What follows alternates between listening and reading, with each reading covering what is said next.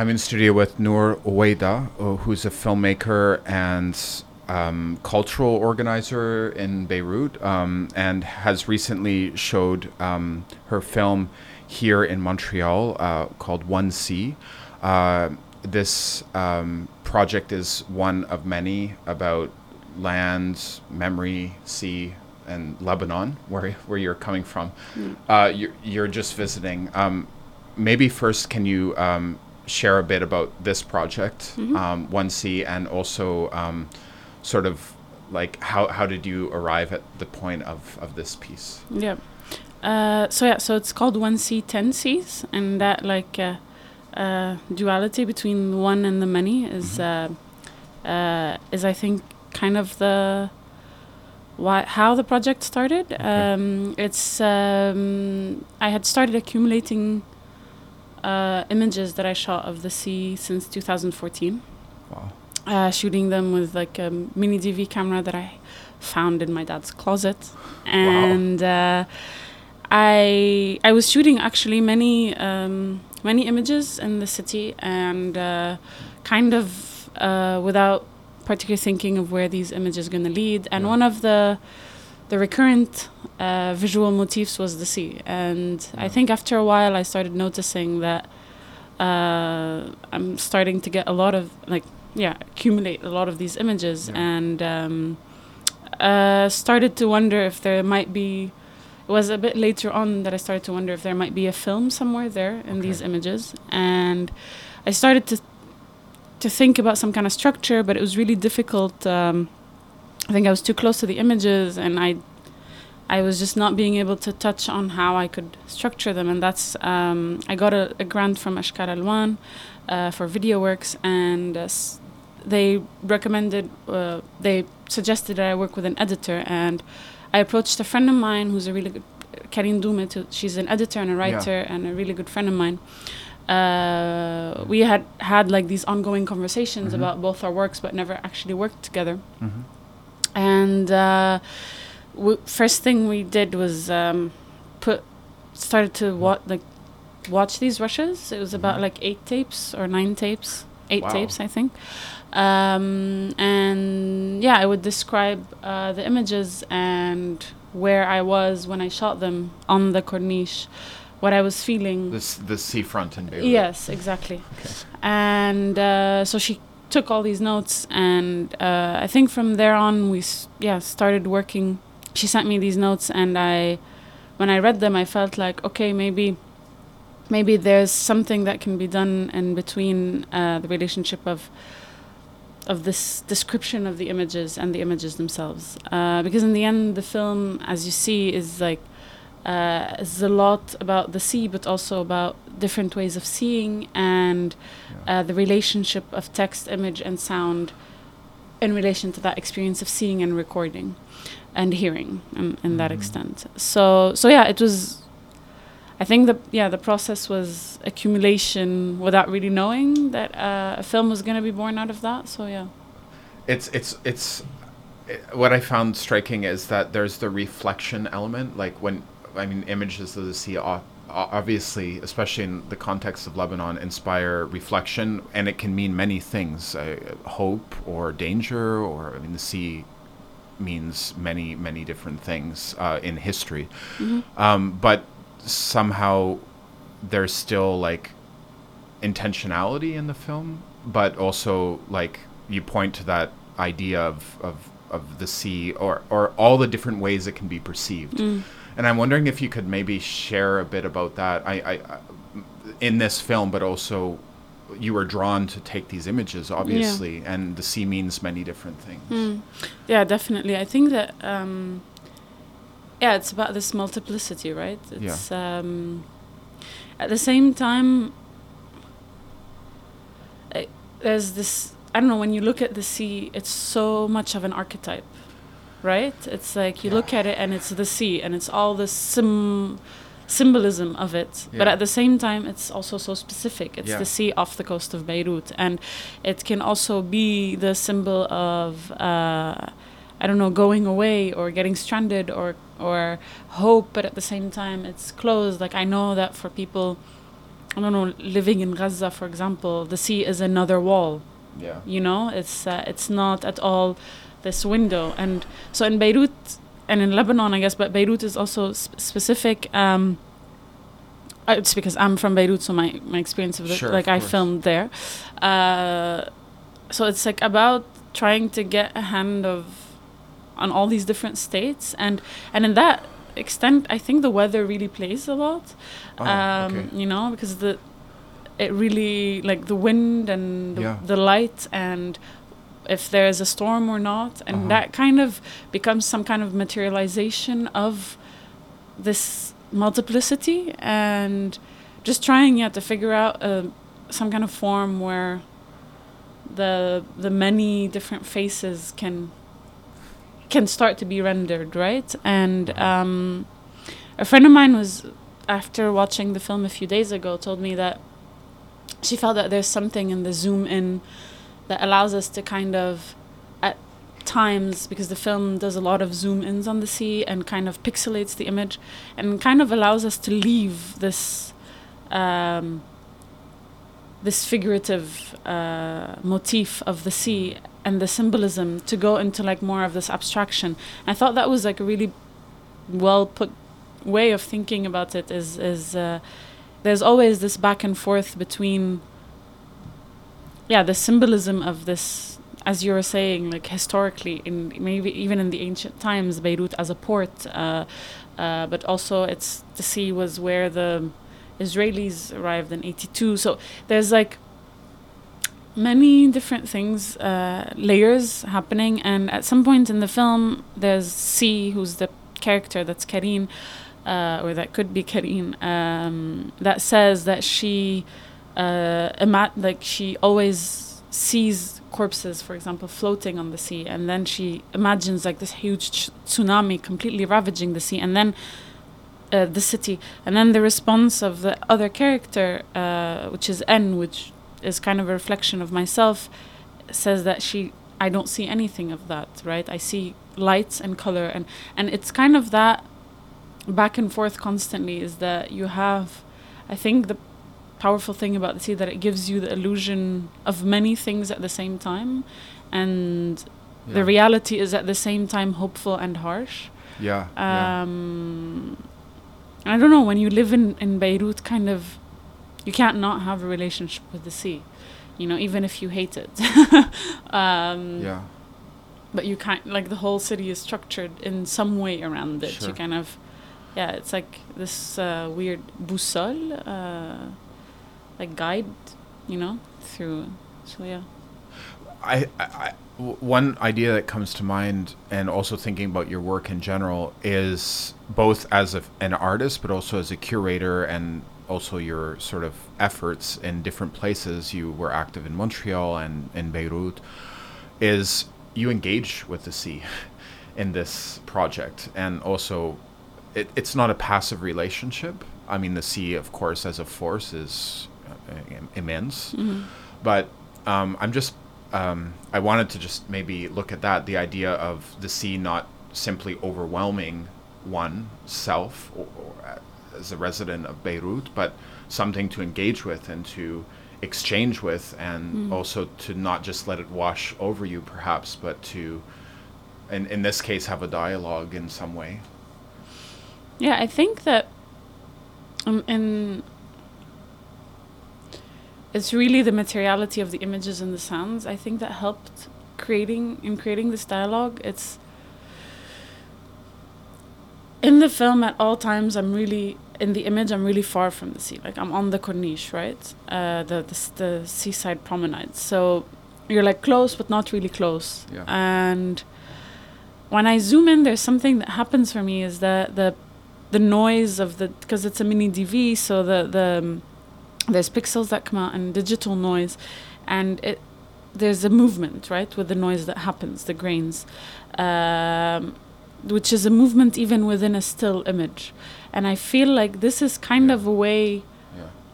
of in a material way Yeah. interacting because you have the movement of the water and the movement of the pixels like overlapping and that's a way of, of allowing very in a very material and, and concrete tangible way for the image to actually be in dialogue uh, and to almost touch this water from from afar and play with it but also kind of gnaw at it because Yeah. when you have pixels that are Yeah. moving it becomes kind of like it's eating away at the material that it's filming and disfiguring it and changing the forms because as we know the pixels kind of give you this like cubey kind of form and especially there's a certain phenomenon that happens with the mini dv uh, uh, which is uh, what they call ab- the aberration chromatique. So so basically because you're pushing the pixel so much there's the basic CMYK and RGB colors that are going to appear. So it's kind of like the pixels bleeding out the color. And that also affects the color of the sea. So if you have blue and white and gray, you suddenly have another color that appears, which is like magenta or green, you know? So these are like all the different ways. And like in the sound, it's basically the sound is composed from two different sources. Uh, on one side, uh, the mini DV uh, sound that I that is shot on Yeah. on on the Uh-huh. but it's like really bad quality. I put that in quotes because Yeah, it's yeah. I, I like that. I don't think it's wrong. Uh-huh. Uh, but it's like really compressed and um, a lot of hiss and so not what a lot of uh, people would consider a usable sound. So I had that, which in ways kind of corresponded with the the image, right? yeah. Uh, and at the same time, I had a friend of mine, so Tatiana, who's the third character in the film. So we have C, N, and T, uh, who's a sound recordist, and she, uh, during her her film recordings, she traveled the world, and during the the shoots, she would take extra sounds and Sure. ambiances, and she kind of gathered this really big uh, bank of uh, of bank of sounds. Yeah. Uh, of uh, water or seas or lakes or etc. And when uh, she's also a close friend of mine, and we we were in constant conversation in regards to the film. Yeah. And then at some point she told me, if you need extra sounds, I have this this uh, sound bank that I can give to you that you can use. And so suddenly we were working with two different sources, and her sound bank is like incredible because not only it's it's from all over the world, uh, so there was something for me in in in kind of confronting the the image and the dirty sound of the Beirut Sea to see from all over the world. Uh, and because they were really well recorded, and she would use different mics and try out different techniques, and so it was a lot more clear and open. Mm. And so uh, with with her recordings, there's also like all these different kinds of interactions of like where the mic placement is, and uh, like for example, the end of the film where you have a shot where you have a an ambience where uh, she was recording on the corniche and she used her microphone and, and kind of turned around herself as she recorded. And what happened is that, for example, the sound of the wave would kind of mash into the sound of the cars passing by, Mhm. right? And so these are like all these different ways that we could like think of trying to create kinds of dialogues very concretely in a very material way other than of course the dialogue that the characters are constantly having with these images and with the sea itself and its representations and all of that so yeah I think about the fact that on the Corniche in Beirut, you see people engaging with the sea with their phones. I mean, before with cameras, but now Mhm. with their phones, families visiting from different parts of uh, Lebanon, also even Syrian uh, families who Mhm. are living in Lebanon. Um, in some way, I really appreciate what you're saying and the project in the sense that it's speaking to a practice that exists Hmm. like day to day, every day, I guess. Yeah. On the on I the guess so. Yeah. yeah, I hadn't thought about it that way, but I guess that's definitely true. There's even a scene in the film where there's two men on the Ramlet al Baida, which is like a sandy beach, where they're like taking pictures of each other. And there's this thing is that definitely I think with the sea, it's a scenic view, right? So people go there to take Yeah. pictures in front of it. So it has this postcard value. And one of the things that I would constantly think about in the film is like, okay, how how do I engage with that without just being in a scenic this is a nice horizon Sure, with like sure. a sunset or you know um, so how do i recognize this the value of the this the the sea as a scenic element in the inner city in beirut but without with trying also to render all the different fa- facets so definitely one of the ways is like the the poor image of the mini DV, right? Because you're Yeah. you're not using HD, you're not using Uh-huh. anything that's too sleek and pretty, and Yeah. so this is a way to kind of um, yeah engage with that in ways. Yeah. And but what you're saying also brings me to another question, which is the the question of public space, right? In in, in Lebanon and Beirut specifically, and uh, I'm in ways definitely the film is is informed by that and uh this like we don't really have access to the sea we we have ph- physically we have access to it certain parts of it still uh but it's in the last few years it's getting so much more polluted uh that you feel like you like some people still go um but people are getting less and less or more and more discouraged let's say. Plus you have like very complicated relationship uh, with uh, if a woman would like to go in a bikini on a beach and that's like a bit more complicated as a as a public thing to do let's say. Uh, whereas the more privatized sections of the the, the beach of the beach in Beirut for example uh, that's allowed or that's more accepted uh, because you are kind of filtering through uh, society and through the entrance fee, right? So because you have to pay a huge entrance fee to go in. Uh, so there's all these like complex layers in relationship to to the public space um, and our inability to like you vis- you you hear it, you see it, you hear the sea, you see the sea, you smell it, but less and less we are in it. Um, and you're talking about, for example, a lot of Syrian refugee families, and it's because in Syria they have a very different relationship to public space. Um, they use it much more, and we're just such a, yeah, seg- segmented and divided society. I think a lot of I think for the last 30 years since the end of the civil or end or whatever, the formal end of the civil war, um, there's been an attempt to kind of keep people away from these public spaces or keep public spaces very Yeah. uh, unicolored. And the Corniche kind of, at certain point, um, manages to get away from that, which is really nice. Mhm. Uh, it's really a place where different people can meet. But this goes, it comes and goes, and there's different phases. And uh, I think recently with the, yeah, with the pollution scandals and the environmental scandals, people are getting like more and more, especially like fishermen, and so it's really starting to hit the fabric of of different uh, classes. Let's say. So yeah. Um, we're in the studio with Noor Ouayda, who's a filmmaker um, and screened her work at the Cinémathèque Québécois this past week. Um, one thing that came to mind when you were just speaking was the action that actually happened, I think, this past weekend in Beirut, where families reclaimed a part of the seafront with blankets and to hang out, but to critique what you're talking about in terms of privatizing different seafronts.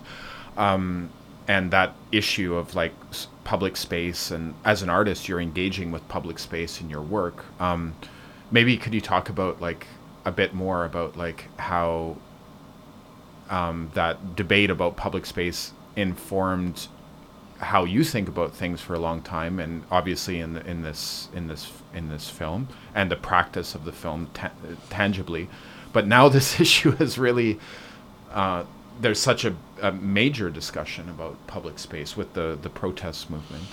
Yeah. Um, I think just to, say one thing, I don't know if I'm in, engaging with any issues with the film. Like I don't know how I how I think about that. Okay. Um, these things kind of inform what I do because Sure. they inform my day to day life. Uh, but I don't know if it's uh, like an actual argument uh, for or against or anything. Uh, but just to make that clear. But yeah, definitely. Like it's.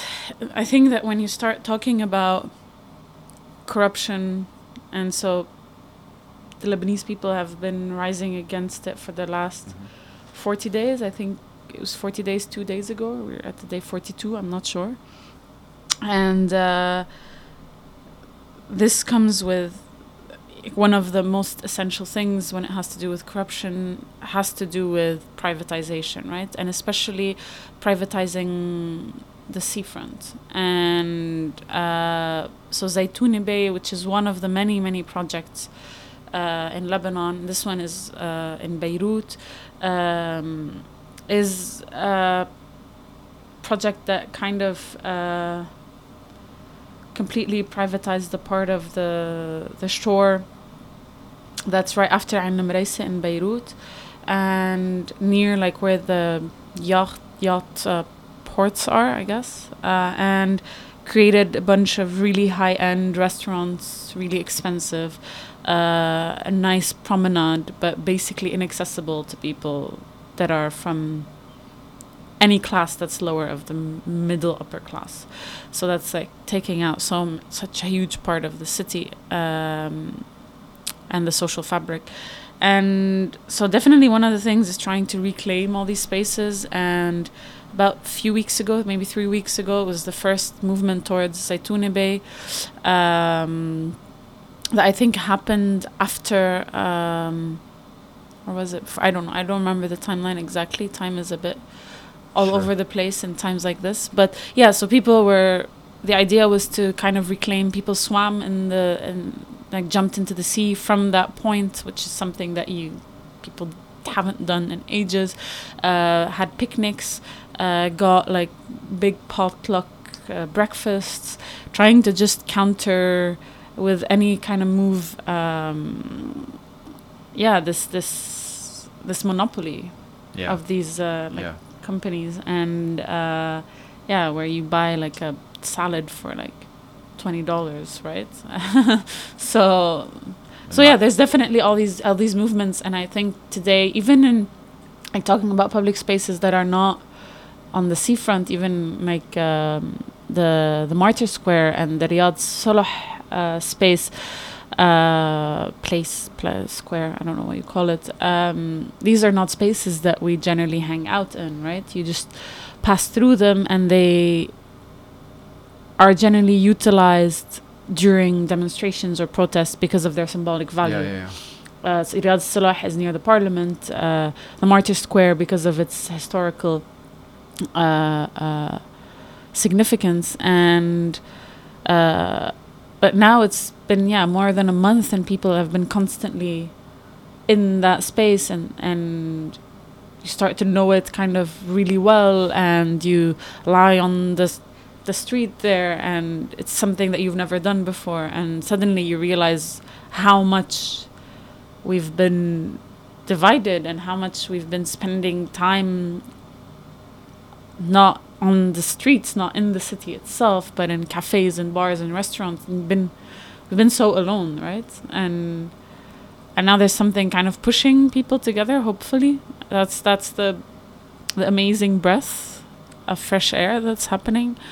Um, and yeah, definitely the whole uh, struggle or uh, the whole battle to, to reclaim public space is at the like at the top of that list. So yeah, Noor Ouayda, thank you so much. thank you, Thank you. Stefan.